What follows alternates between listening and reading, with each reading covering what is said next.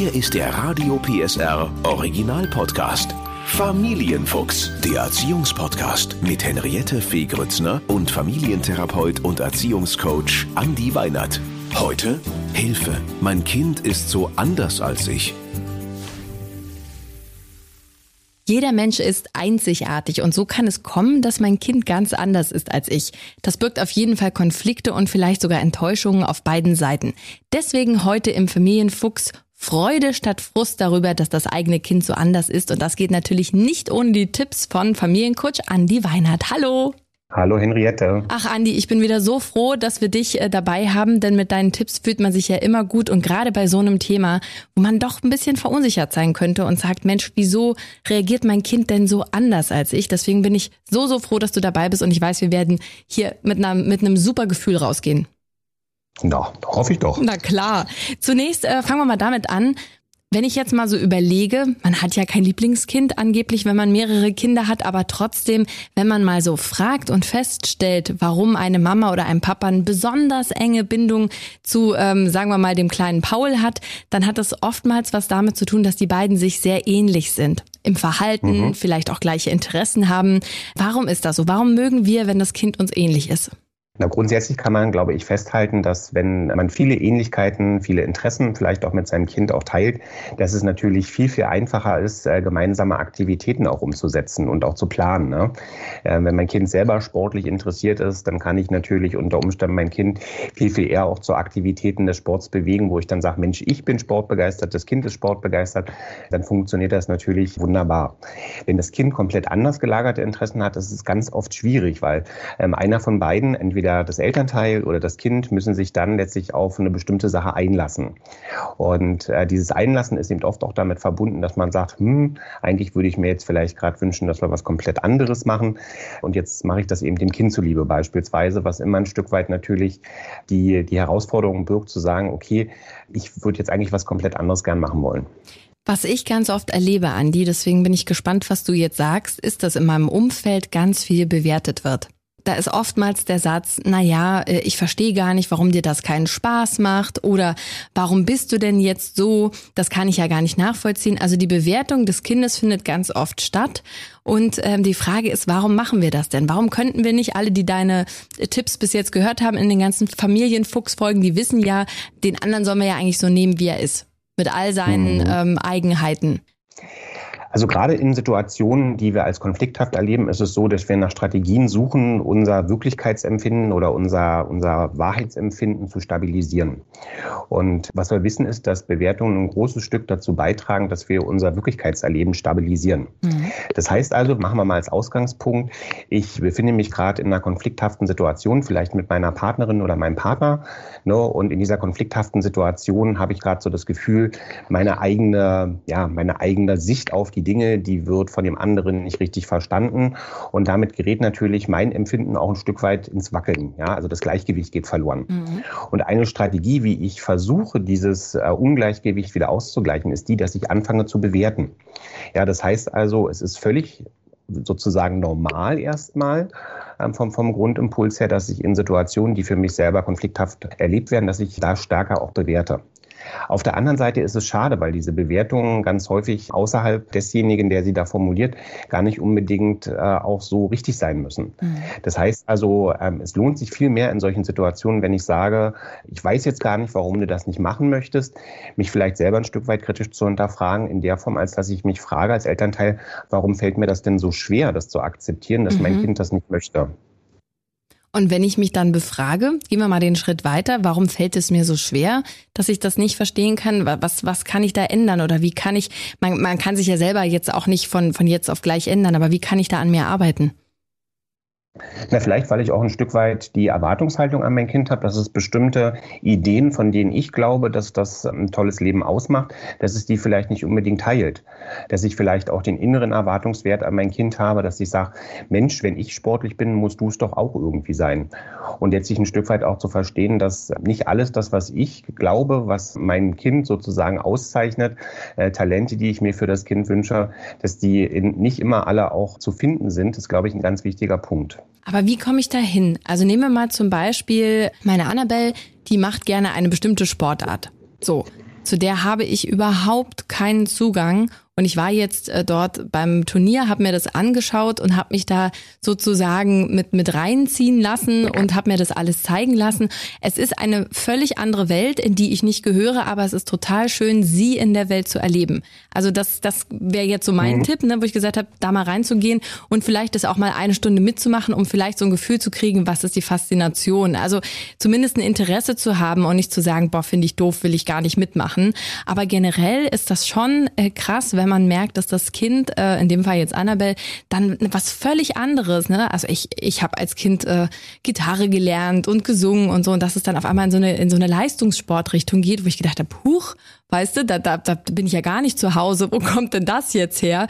Wie gehe ich denn jetzt damit um? Also ich glaube, der ganz wichtige Punkt ist an der Stelle, Unsere Kinder sind mit all dem, was wir ihnen als Möglichkeiten anbieten, immer hundertprozentig loyal. Mhm. Das heißt also, dem Kind geht's ja manchmal gar nicht anders, ne? dass es sich vielleicht von ähm, einem Elternteil auch wünscht, Mensch, ich würde mich jetzt freuen, wenn du mehr mit mir rausgehen würdest, wenn du mehr mit mir Gesellschaftsspiele spielen würdest. Ne? Mhm. Ein Kind zeigt diese Signale auch, aber das Kind bleibt immer hundertprozent loyal mit den Fähigkeiten, die Eltern ihn anbieten. Und diese Blickpunktverschiebung, dass ich mir klar mache, ich kann etwas, das mein Kind mir schenkt, doch andersrum mein Kind auch schenken, nämlich die Bereitschaft zu sagen, okay, wenn du einfach an bestimmten Dingen kein Interesse hast oder wenn du ähm, ganz anders gelagerte Interessen hast, dass ich dann die Bereitschaft mitbringe zu sagen, ich, so wie du es äh, in deinem Beispiel auch berichtet hast, ich schaue einfach mal, was interessiert denn das Kind wirklich? Mhm, mhm. Und ich glaube, das ist der viel, viel, äh, viel, viel interessantere Aspekt, wirklich auch mit dem Kind gemeinsam zu entdecken, was macht dir denn wirklich Spaß und die Neugier auch zu behalten verhalten, zu sagen, okay, mein Kind hat jetzt nicht die gleichen Interessen wie ich, aber umso spannender ist es doch rauszubekommen, gemeinsam, woran hat es denn Interessen? Weil das, glaube ich, das ist die Dynamik, die dann mhm. kontraproduktiv werden kann, wenn ich mein Kind immerzu in Richtung bringen möchte, von dem ich selber und vor allen Dingen auch das Kind merkt, dass es das gar nicht möchte, da entsteht irgendwann eine Demotivation, ein dauerhaftes Desinteresse und dann kommen da zum Schluss auch Kinder raus, die gar nicht so richtig wissen, was sie im Leben eigentlich wollen und äh, was, was ihre Fähigkeiten und Talente auch wirklich sind. Wir können ja mal das, das Beispiel nehmen. Du hast so eine super sportbegeisterte Familie und dann hast du jemanden, der gerne zu Hause ist und puzzelt. So, und dann ist natürlich so, ist ja nicht nur eine Person, sondern relativ viel Druck. Also kann man sagen, haben die Kinder dann Druck, wenn sie merken, sie sollen jetzt auch raus und sie müssen jetzt vielleicht was machen, was sie gar nicht machen wollen? Das kommt auf den Erziehungsstil drauf an. Ne? Also wenn ich einen Erziehungsstil pflege, indem ich sage, wir sind eine sehr sportliche Familie und ich habe die Erwartungshaltung an alle Familienmitglieder, dass die auch sportlich sein sollen und Sport interessiert sein sollen, dann entsteht für das Kind Druck. Wenn ich sage, und das kann man dem Kind, glaube ich, auch vermitteln, ich habe Freude an Sport und du musst den aber nicht genauso haben, mhm mich vielleicht selber auch frage und sage, hey, ja, also ich finde das total faszinierend, dass mein Kind sich da hinsetzen kann, ja, und sich da wirklich konzentriert mit so einem Puzzlespiel eine halbe oder eine Dreiviertelstunde beschäftigen kann. Ganz oft ist es ja so, dass bestimmte Stärken, die wir in uns selber sehen und die wir uns vielleicht auch für unser Kind äh, wünschen, dass äh, da sozusagen, wenn die nicht vorhanden sind, automatisch die Interpretation kommt, dass das andere dann eben die Abwesenheit von Stärke, also Schwäche ist.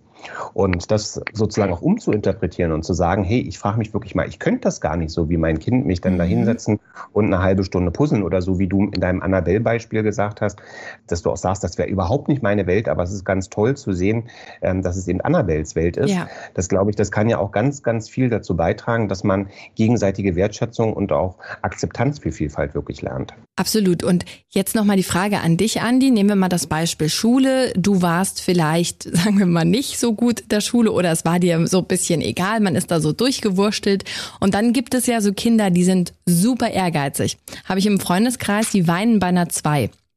Und dann sind die Eltern, die sind hilflos, weil die nicht wissen, weil sie das ja nie so ernst genommen haben, wie sie das Kind jetzt begleiten können, ne? wie man sagen kann, weil, weil das also jetzt nicht nur interessenmäßig, sondern auch charakterlich ganz andere Züge sind. Was würdest du den Eltern denn raten? Also natürlich diese, dieses Gefühl erstmal, wenn das Kind tatsächlich traurig ist, ist ja so eine häufige Reaktion und auch erstmal eine naturgemäß zu verstehende Reaktion, dass man sagt, Mensch, du brauchst doch nicht traurig sein. Genau. Grundsätzlich ist das Kind aber traurig und ich glaube, es lohnt sich, dem, dem Ganzen auch erstmal empathisch zu begegnen und zu sagen, hey, ich verstehe, dass du traurig bist, aber lass uns doch mal darüber sprechen, was die Ursachen für diese Trauer sind und lass uns doch mal gucken, ob das wirklich der richtige Weg ist. Weil ganz häufig in der Konstellation, die du gerade beschrieben hast, ist es so, dass Zensuren als Ergebnis vielleicht nicht die richtige Wertigkeit haben, dass ein Kind sein Selbstwertgefühl ganz, ganz stark über solche Zensuren auch definiert. Und genau da auch gemeinsam nach Wegen zu suchen, hey, äh, wie schaffen wir es dann ähm, gemeinsam, dir das Gefühl zu geben, dass du eben nicht nur von Einzelnen in einem bestimmten Fach abhängig bist, sondern dass es ganz viele andere Dinge gibt, die dich auszeichnen, kann dann ein wertvoller und kostbarer Weg ja auch sein, mit gemeinsamen Aktivitäten, mit gemeinsamen Vorschlägen auch daran zu arbeiten und sich aus diesem Gefühl der Ohnmacht ein Stück weit auch als Eltern zu befreien. Also Andi, von allem, was du jetzt gesagt hast, nehme ich eigentlich mit. Das ist äh, vielleicht ein bisschen radikal, aber das Problem liegt überhaupt nicht bei dem Kind, was wir als das ist ja ganz anders sehen, sondern das Problem liegt bei uns Eltern in unserer Sichtweise auf das Kind. Genau, ganz genau.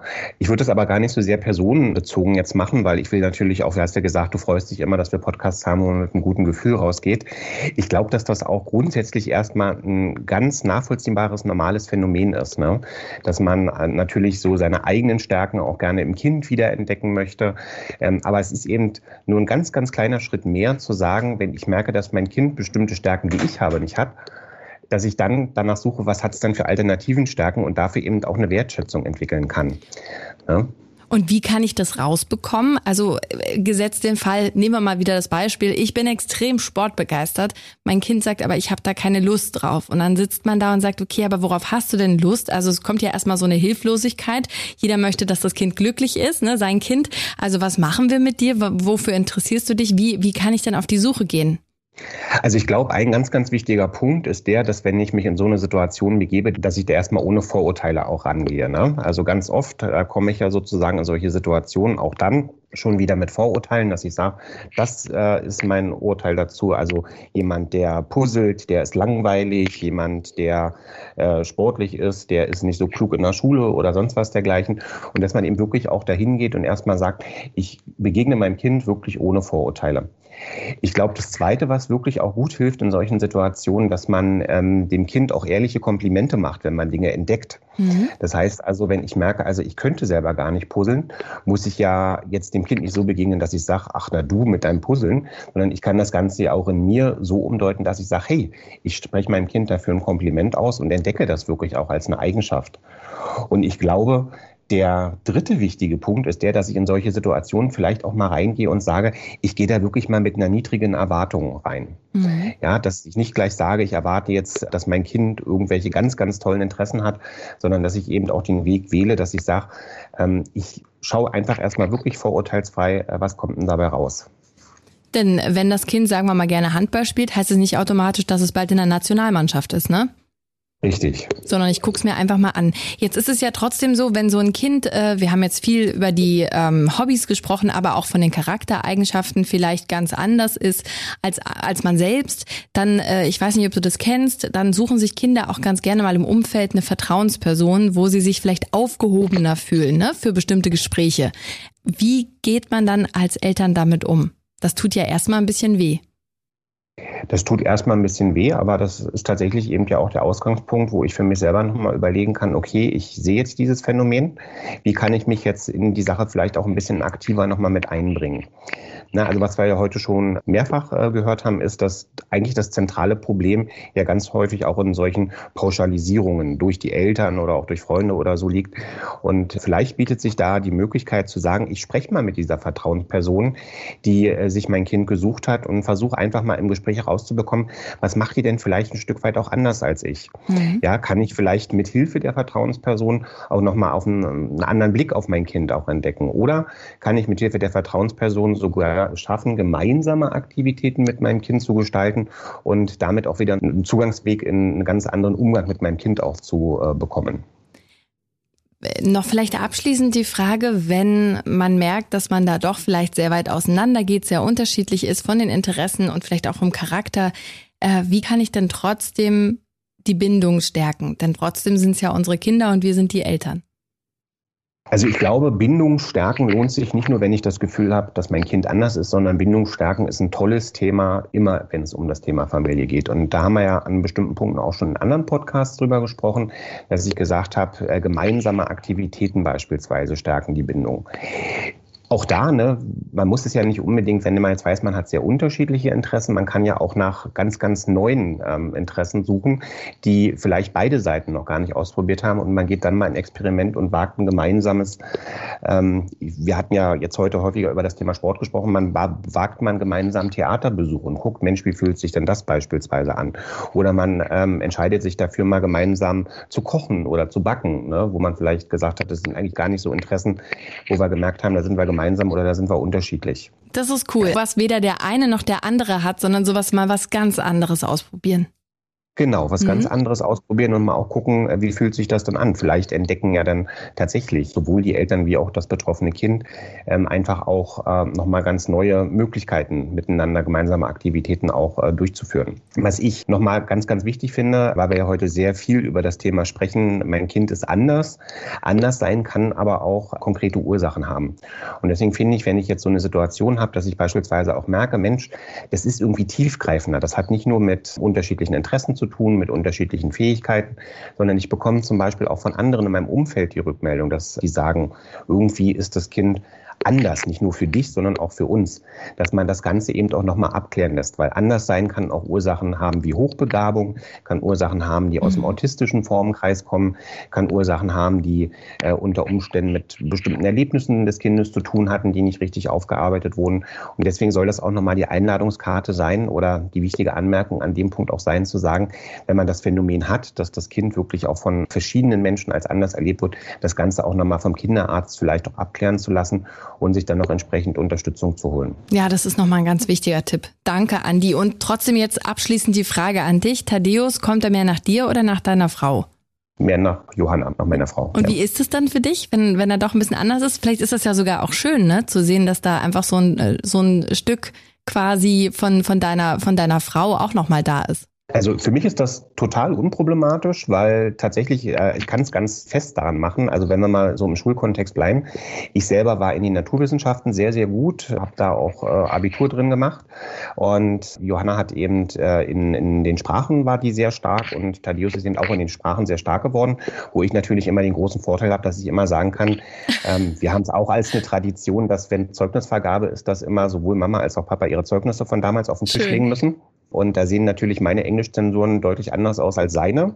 Mhm. Ich habe sozusagen auch viel Freude daran zu sehen, dass er dann ganz andere Fähigkeiten entwickelt hat im Bereich der Sprachen.